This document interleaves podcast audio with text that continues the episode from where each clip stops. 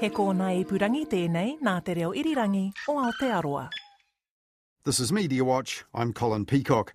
For many years, Māori journalism leaders have warned that not enough training, investment, or opportunity meant that Māori people and perspectives were mostly missing in our mainstream media. Just now, though, Māori media have a different problem thanks to a new publicly funded effort to put that right. It's definitely been a challenge hiring Māori staff into the programs that we're setting up. So, yes, it's been a challenge. This is because the biggest single injection of public money into journalism for decades, the Public Interest Journalism Fund, has made boosting Māori journalism and media a priority, and it's also promoting partnership under the principles of Te Tiriti o Waitangi. But there's also been pushback from those who say that should have no place in independent journalism and media. This weekend, on Waitangi Day, Media Watch asks prominent Māori journalists, media funders and others about the progress of this new investment from the public purse.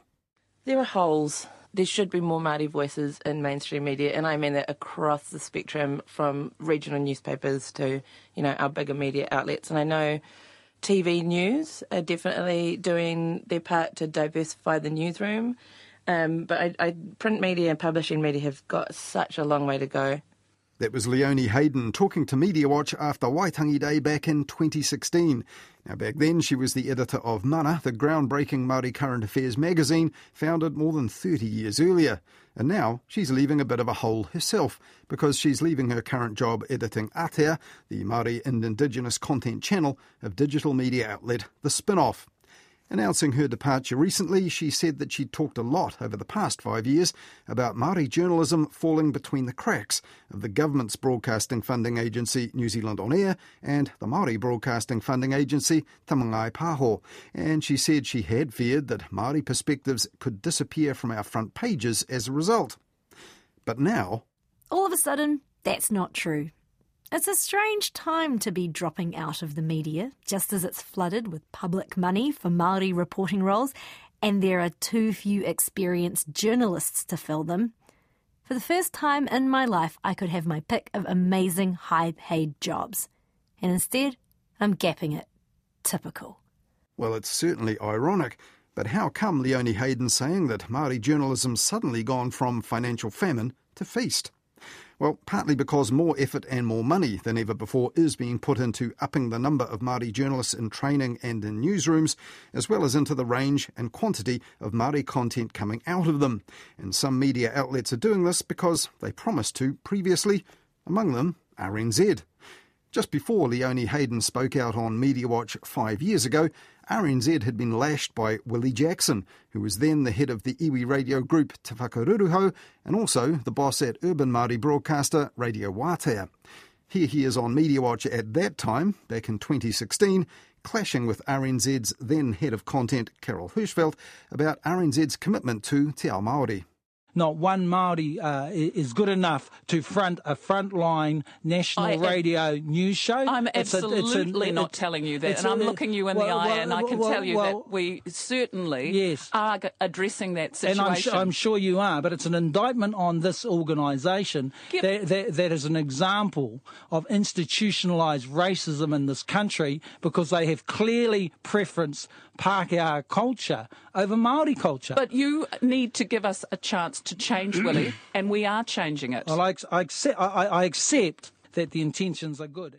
Now, damning stats on RNZ's level of Māori content that Willie Jackson used back in 2016 were dodgy, but some of his criticisms did hit home, and RNZ responded with a Māori strategy that's boosted the presence and scope of Māori news and journalism in its output and its newsrooms since then.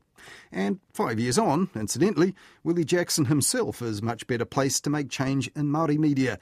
He's now the Minister of Māori Development, in charge of a new review of Māori broadcasting. Now, other media companies besides RNZ have either boosted their commitment to Te Ao Māori in recent times or at least pledged to. But the main reason for the sudden plethora of Putea for Māori media projects that Leonie Hayden mentioned earlier is the Public Interest Journalism Fund. Now, that's an injection of $55 million into the media by the current government, and this time Māori journalism is a key part of the plan. Guidelines issued early on declared that the fund must actively promote the principles of Te Tiriti o Waitangi and New Zealand On Air pledged to work with Māori journalism to, in its words, ensure parity of needs and interests. And the guidelines also invited proposals made by Māori and about Māori perspectives, issues and interests, prioritising the needs of Māori. And when it started handing out the money last July, almost 40% of it went to projects benefiting Māori journalism. Now, some of these were small projects, the Rotorua Weekender newspaper, for example, printing a weekly bilingual section, and Victoria University of Wellington Student Magazine got a smaller sum to do something similar but some plans were much more ambitious. Have you ever wondered what it would feel like to share your community's voice with the nation? This could be your moment, your launch pad to an exciting career. Go to teritojournalism.co.nz to find out more. The Te Rito scheme, training 25 new journalists and cadets, is now up and running, and it's backed by four major media companies. And several major and medium sized media outlets have also secured Public Interest Journalism Fund money for a partnership editor to join them. Now, this, in the words of New Zealand On Air, is to help them build relationships with mana whenua and Māori organisations. But there's been pushback on that from some of those who reckon it's actually a form of editorial interference and it's inconsistent with the essential independence of our news and media. And we'll hear more about that later. But as Leonie Hayden mentioned in the spin off recently, all this new commissioning, training, and funding has created an unforeseen and sudden shortage of journalists. Now, all this was aired at a recent summit called by the broadcasting funding agency New Zealand On Air, which runs the Public Interest Journalism Fund, and also at a subsequent hui of Māori Journalists Association, Kawea Te Rongo. Now, among them was Graham Pryor, who's the general manager at Radio Wātea, the biggest and most established station in the iwi radio network. So, what has the Public Interest Journalism Fund done for his newsroom? We've been successful in the PIJF fund, uh, you know, Public Interest Journalism Fund. There's seven new people starting, so um, that's the big outcome, I suppose, so far. Uh, we, have some have started and some are coming on very soon, so we, will get going with a lot more content coming out of Wātea and, uh, and, and being fortunate in having the news and current affairs contract with the Māngai Pāho funding. So we supply, support iwi radio um, with that and um, that content that goes out. So one of the first funding rounds was more or less about programs and individual bits of content or projects. One of those was um, Pakiwaha that looked like it was going to be expanded. In fact, Raewyn Rasch herself said it's the opportunity to turn it into something like a Māori Morning Report. Is that something you've pursued?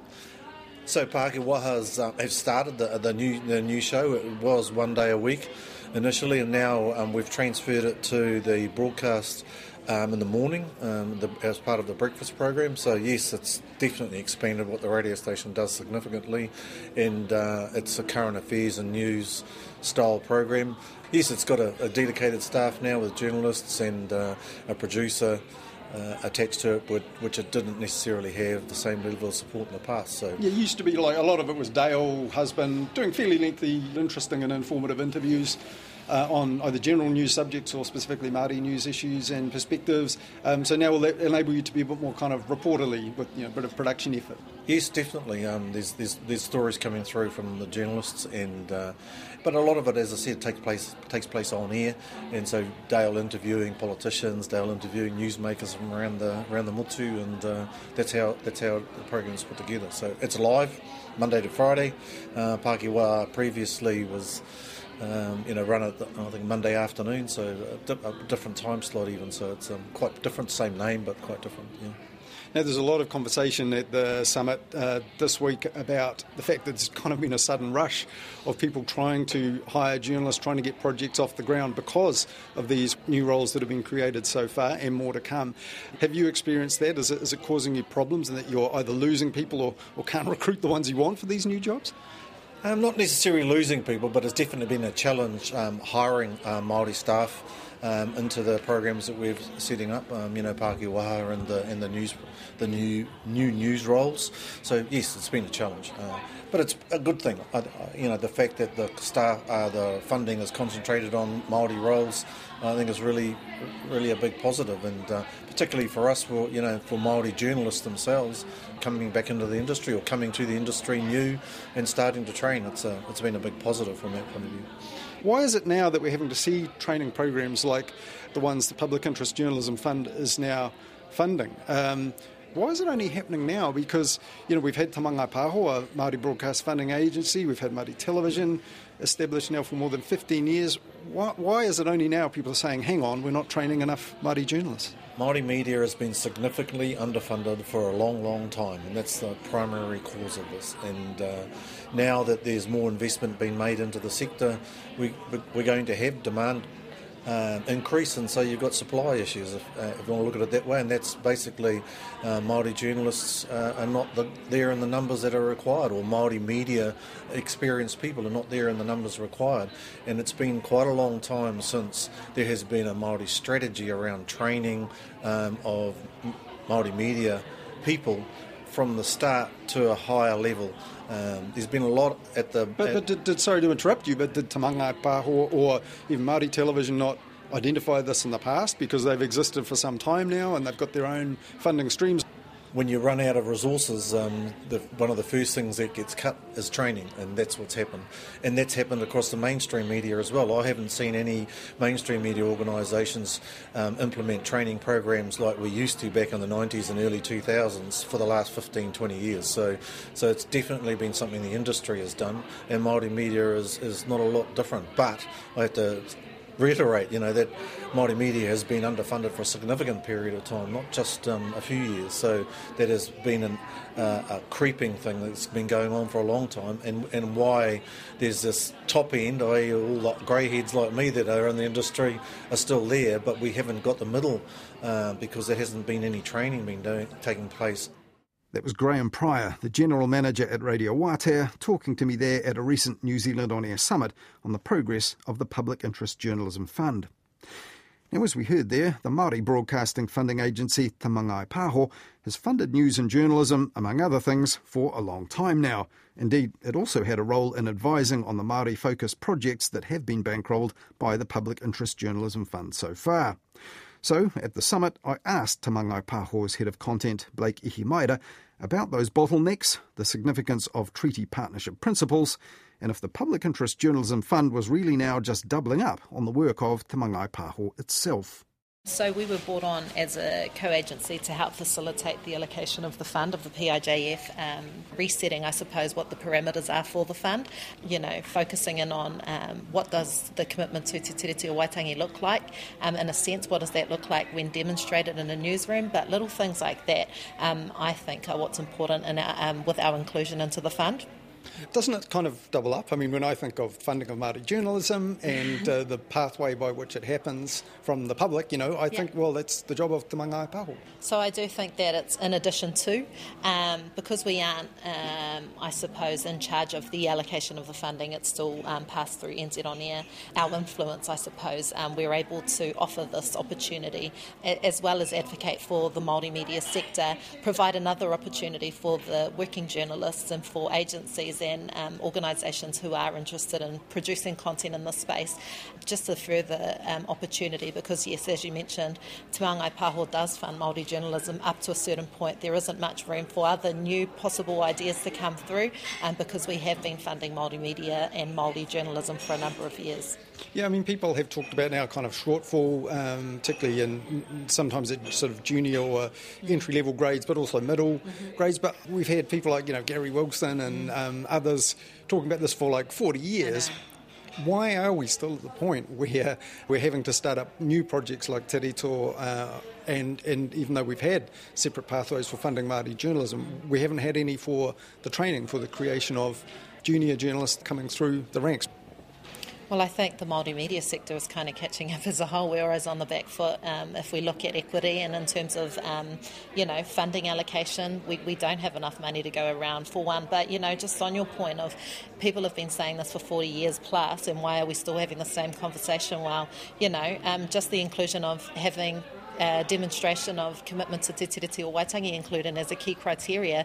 Like this has been around for 180 years, and only now are we decided uh, have we decided to add it in as a criteria, and with much you know dismay and um, a few concerns here and there about it. But I can see it as a really working, a living way of of showing actually for our mass media organisations to really put their money where their mouth is, I suppose, and, and make sure that our stories are told in the right way. But is it maybe doing things that Te Mangai Pāho and others perhaps should have been doing before now? We can't focus, we can't prioritise that amount of funding for one specific genre of content because we are um, still underfunded. We haven't had a funding increase for a number of years. Um, if I'm looking at it um, through the lens of commitment to Te Tiriti o Waitangi and what that means to, you know, average New Zealander, as opposed to uh, the lens that we as Te Māngai come from, which is multimedia, sometimes it is a little bit tricky to understand. Um, and I just think as a nation, we've got a lot of work to do um, to really truly understand what the commitment actually looks like in practice.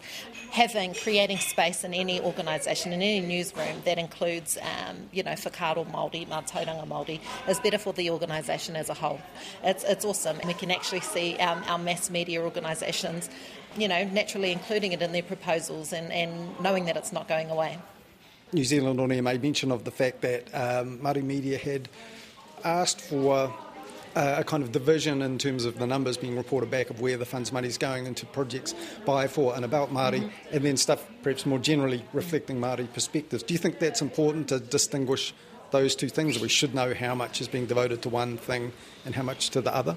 Yeah, I do think. Um, commitment to Te Tiriti o Waitangi. Te Tiriti o Waitangi was signed between Māori and Pākehā, so making sure that we genuinely reflect that criteria um, in the sense that at the end of the fund we can um, we can see how much money exactly has been portioned to apportioned to Māori media, um, but also to companies who have a focus in either employing Māori staff or telling Māori stories themselves. It's all the same. So, with the treaty in mind, mm-hmm that is quite an important distinction, right? That's the stuff that's by, for, and about Māori media specifically, and then stuff that might be for, you know, what uh, no one likes to use the term now, but mainstream media, national media, whatever that reflects I think both are important. I think mass media or content made um, for and about all New Zealanders or content um, produced by the mass media organisations, they have a role to play as well. You know, to challenge stereotypes or to challenge hegemony in our country, it does require genuine commitment, creating those safe spaces for Māori to be able to tell the stories on those channels and those networks, on the mainstream channels, as you call it. So um, I do think that both have a part to play. That's Blake Ihimaera, the head of content at the Māori Broadcasting Funding Agency, Te Māngai Pāho. Now, so far, the Public Interest Journalism Fund has created 139 new jobs or roles in journalism, some of them at the entry level, like those 25 Te Rito cadetships, and some are at a more senior level, like those partnership editors that we mentioned earlier. RNZ, TVNZ, the Otago Daily Times publisher Allied Press, and Discovery, the owner of TV Channel 3, will all get six figure sums to employ a partnership editor for up to two years. And one of those promoting the idea was Mihingarangi Forbes, the current host of TV current affairs show The Hui and RNZ's Māori politics show Party People. She's also the co-founder of media company Aotearoa Media Collective, and alongside broadcaster Stacey Morrison, She's also been training workers and contributors at iwi radio stations around the country recently in a special journalism program funded through the Public Interest Journalism Fund called Komeromero. So I asked her how partnership editors might make a difference in our media companies. But first, why, at a time when Māori journalists are needed now, is grassroots training in journalism like this only just beginning? You work for an organisation that's state owned, that's RNZ, with a long, long, long history you know, 50, 60 years of being able to build and build and build um, your staff and your capacity. When you consider Māori television started in 2005, correct me if I'm wrong, four maybe. And 2004, that's correct. Yeah. yeah, and starting kind of afresh, that's not that long ago. So, you know, the expectations that it should be upstanding and being this kind of champion for Māori broadcasting is it's too, it's too much of a stretch, in my opinion. Um, and because when you're working inside those organisations on the ground floor, you've got, you know, the same uh, expectations as other channels to produce the news and to have the lead stories and get the unique stories and stuff, but you just don't have the same resource or the same capacity because we haven't had the same training. I'm probably one of the last to have had a cadetship at TVNZ, and that followed like a good 10 years of really intense, good training over there in the mainstream side and in the Te Karere, Marae, Waka Huia. At the time, probably uh, Māori and Pacific programs took up a whole wing of TVNZ. Would have been about 100 people working in there. And got to the late 90s, and that kind of was all turned down again, and um, we haven't really had anything like that since. And also the other thing is I think that um, organisations are now seeing some of the stories that are coming through with their Māori and Pacifica and um, other ethnic reporters and thinking, couldn't have told that one ourselves. I think people are kind of coming to terms with that and thinking, you know, news, newsroom bosses and thinking we need more of that, but we just need to work out how we're going to get them without stealing them from everybody else. So, yeah, this is important, the training side. The other aspect of what you're doing is, is the partnership editors scheme been some comment in the past about that. People seeing a bit of nervousness um, in the term in your presentation. Comes up cultural safety, which is something that makes some people nervous. Is there an element of censoriousness about this, or you'll have you know editorial control or something, as some people seem to be saying? Uh, well, okay, cultural safety to me um, is making sure that when you build these nests for these young people to come into your nest, you have to make sure that it's a safe place for them to land. And traditionally, um, newsrooms haven't been like that for Maori or Pacific journalists, especially if you're young. And then you've got that power imbalance as well that goes on there. And then you've got that real competitive nature that bloody journalists have, especially daily news ones. And you know, you might have. Um, two kids at Kohanga and you've got to drop them off at 8.30 in the morning and you're more likely if you're Māori to have children at a younger age. So it's about um, understanding the people who work for you so that's the cultural safety thing. I had an example of um, partnership editors because I, I, worry about people thinking that it's around censorship, and I wouldn't think that there was anyone sitting at a computer saying you can't say that, say that this way. I doubt if that would ever happen, and I, and I hope it doesn't. And can a partnership editor under this program be an actual resource for individual reporters who maybe aren't in the head office but don't have connections and know they don't have connections with um, iwi that's someone they can turn to for help, advice, and just an introduction? Yeah, I think a partnership editor can be whatever you need it to be. So some organisations like um, TVNZ, you know, they've already got their Māori plans and stuff in place. So what they will need will be completely different from somebody who's just beginning their their journey, if you like. Um, it is what you want it to be. It's whatever will make the place a better place to work in for all reporters. But from time to time, they might have to step in and say, actually, what you're doing there will be offensive or is omitting some important point of history. I do that anyway. I do that at RNZ. I'm, I'm, sure that you've heard me getting into not scuffles but discussions with people when I was there. I do it everywhere I go. So we're already doing it, and you guys are already working with us. And the only reason that we're allowed to be in those newsrooms is because we're journalists. Um, and that's a problem because there's only a few of us and we can't do everything. And so the partnership editor is an attempt of bringing Mātauranga Māori to a newsroom. Um, and look, if they're a journalist, it's great. Um, and I'm sure that they'll get invited to do some editing when there's no editor around. But if they're not a journalist and if they're just a tikanga expert or somebody who's been around news or whatever, then they probably won't do that. That'll be for the organisation to determine. Well, the korero is continuing right now on some of these topics, so we'll get back. Thanks so much. That's Mihingarangi Forbes, broadcaster and co-founder of the media company Aotearoa Media Collective, which is training new Māori journalists with money from the Public Interest Journalism Fund. And also, as we heard there, she's backing that concept of partnership editors for mainstream media to improve their coverage of Māori issues. So if you are a media editor or executive, do you really want a partnership editor at your side telling you whether you're abiding by treaty principles and incorporating Mātauranga Māori properly or not? Well, two who do are James Frankham, who's the director at Kōwhai Media, formerly the publisher of Mana magazine, and Rebecca White, the editor of Kōwhai Media's main magazine now, NZ Geographic. It's really allowed us to um, bring on board uh, what we're calling a kaiwhakatiki hurua, which is a, a sort of a, a, partnership editor that, or co-editor that can work alongside our uh, editor Rebecca White, um, a guy called Nick Lowe, who will uh, help us to um, give uh, Māori stories both the prominence um, that they deserve, but also to tell them in a way that we haven't been able to tell them before. We've, and he's been a contributor to the magazine in the past, right? Uh, Nick has written, written, for the magazine in the past, and we've published an extract of his um, of his latest book. Uh, this is a completely different relationship, that one that we hope will be transformative, not just for the way that we do journalism, but also for the way in which we run the media company, which is um, a quite a peculiar and interesting challenge to tackle. But it's part of being a modern media enterprise, and either you go down that road or you don't. This concept of the partnership editor has had a bit of criticism.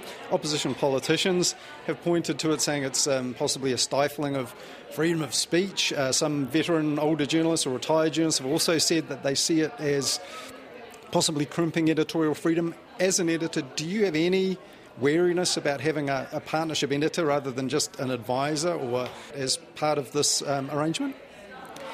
I think Earlier, the point was made that journalistic tikanga and Maori tikanga are not the same thing at all, and that's something that the industry struggled with a lot. I think that having a partnership editor is will that will be a person who's able to look at both of those things and figure out a way forward that incorporates both of them. That's certainly not something that I can do as a Pakeha New Zealander, so I'm very excited to have um, someone who's Māori on board to be able to blend those things and chart a way forward for journalism. And James, you described it as something that a modern media organisation just ought to do or decide to do or not. But this is a means of making it happen within media companies, whether they're big ones or small.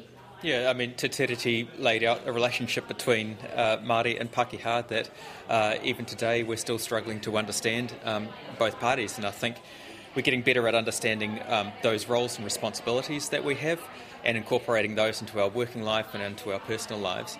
Uh, and that's part of modern society and being a part of modern society and running a business and running a media enterprise, um, you need to take leadership in some of these things. You need to understand your own roles and responsibilities as a media company, and you might as well make those changes and get in the forefront of this because we all know which way the wind is blowing. And there are huge opportunities for media companies to embrace uh, our responsibilities under Te Tiriti, but also uh, those the, the stories of Māori society, and much of our audience are Māori as well. So uh, there's just no way that we can continue to ignore those those responsibilities. And finally, um, this is only a time limited project, isn't it? A year and a half more to run. It uh, pretty much runs out in 2023. Um, do you think, uh, do do, you, do you worry that, say, change of government, they certainly won't support it? They've spoken out against it. Even the current government may not renew it. Do you worry that this is something that in four years' time, say, uh, has just run out? Yeah, of course. I mean, this is, allows us to do uh, transformational work uh, in the media landscape, and it would be nice to have a longer runway in which we can do that, and that the public can benefit from what is, uh, you know, definitely public interest journalism. It, it, has to serve the public interest to do this work. Um, and so it's not a matter of just being something that uh, media organisations can uh, take advantage of or as a handout to um, commercial companies, it, it, has to be in the public interest. And you know, if if nothing else, you know, what else should the government be promoting? as things that benefit the public and benefit taxpayers and uh, allow us a better vision of who we are as a society and where we're going. um, going back to the point about the partnerships editor, I would say that journalistic freedom isn't very free if you only have access to half the story because you don't have the relationships or the understanding to be able to access the other half of society that's there. That was Rebecca White, the editor of Kōwhai Media's NZ Geographic magazine, and James Frankham, the director and publisher at Kōwhai Media, formerly also the publisher of Mana magazine. Now, as we heard there, the Public Interest Journalism Fund is, as things stand, a one off investment which comes to an end next year, and one which opposition political parties actually oppose. Others in the media reckon that private media companies ought to pay for their own editors, and they shouldn't really need the public purse to pay for their journalism either, or don't deserve it. And all those at the summit were well aware that this is, like other government interventions in public broadcasting and media in recent times, not a long term strategy or commitment. The money runs out in 2023, but the Public Interest Journalism Fund has entrenched the idea that more of our media will depend upon public money in the future, and some say the success or failure of the Public Interest Journalism Fund simply depends on precisely what the fund is spent on and what it achieves, which will have an impact even after the last of the money goes out the door at New Zealand On Air. That recent New Zealand On Air summit was also something of a progress report on the entire fund, now halfway through its lifespan with two thirds of the money already committed and the priorities for the remainder yet to be set. We'll follow developments on that here on Media Watch in the future.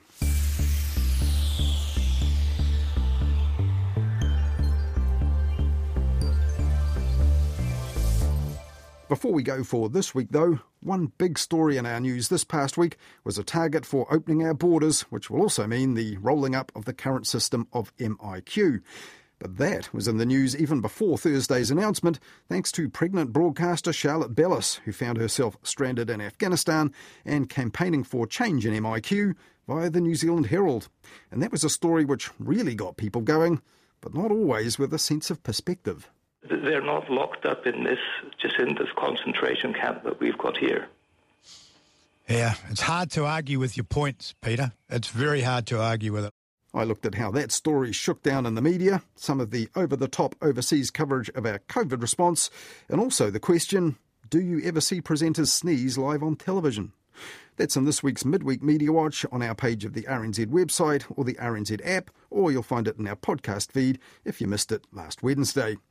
We'll be back again with Midweek Media Watch at about 10.30 next Wednesday night, talking to Karyn Hay on The Lately Show, and then back again with Media Watch next weekend here on RNZ National.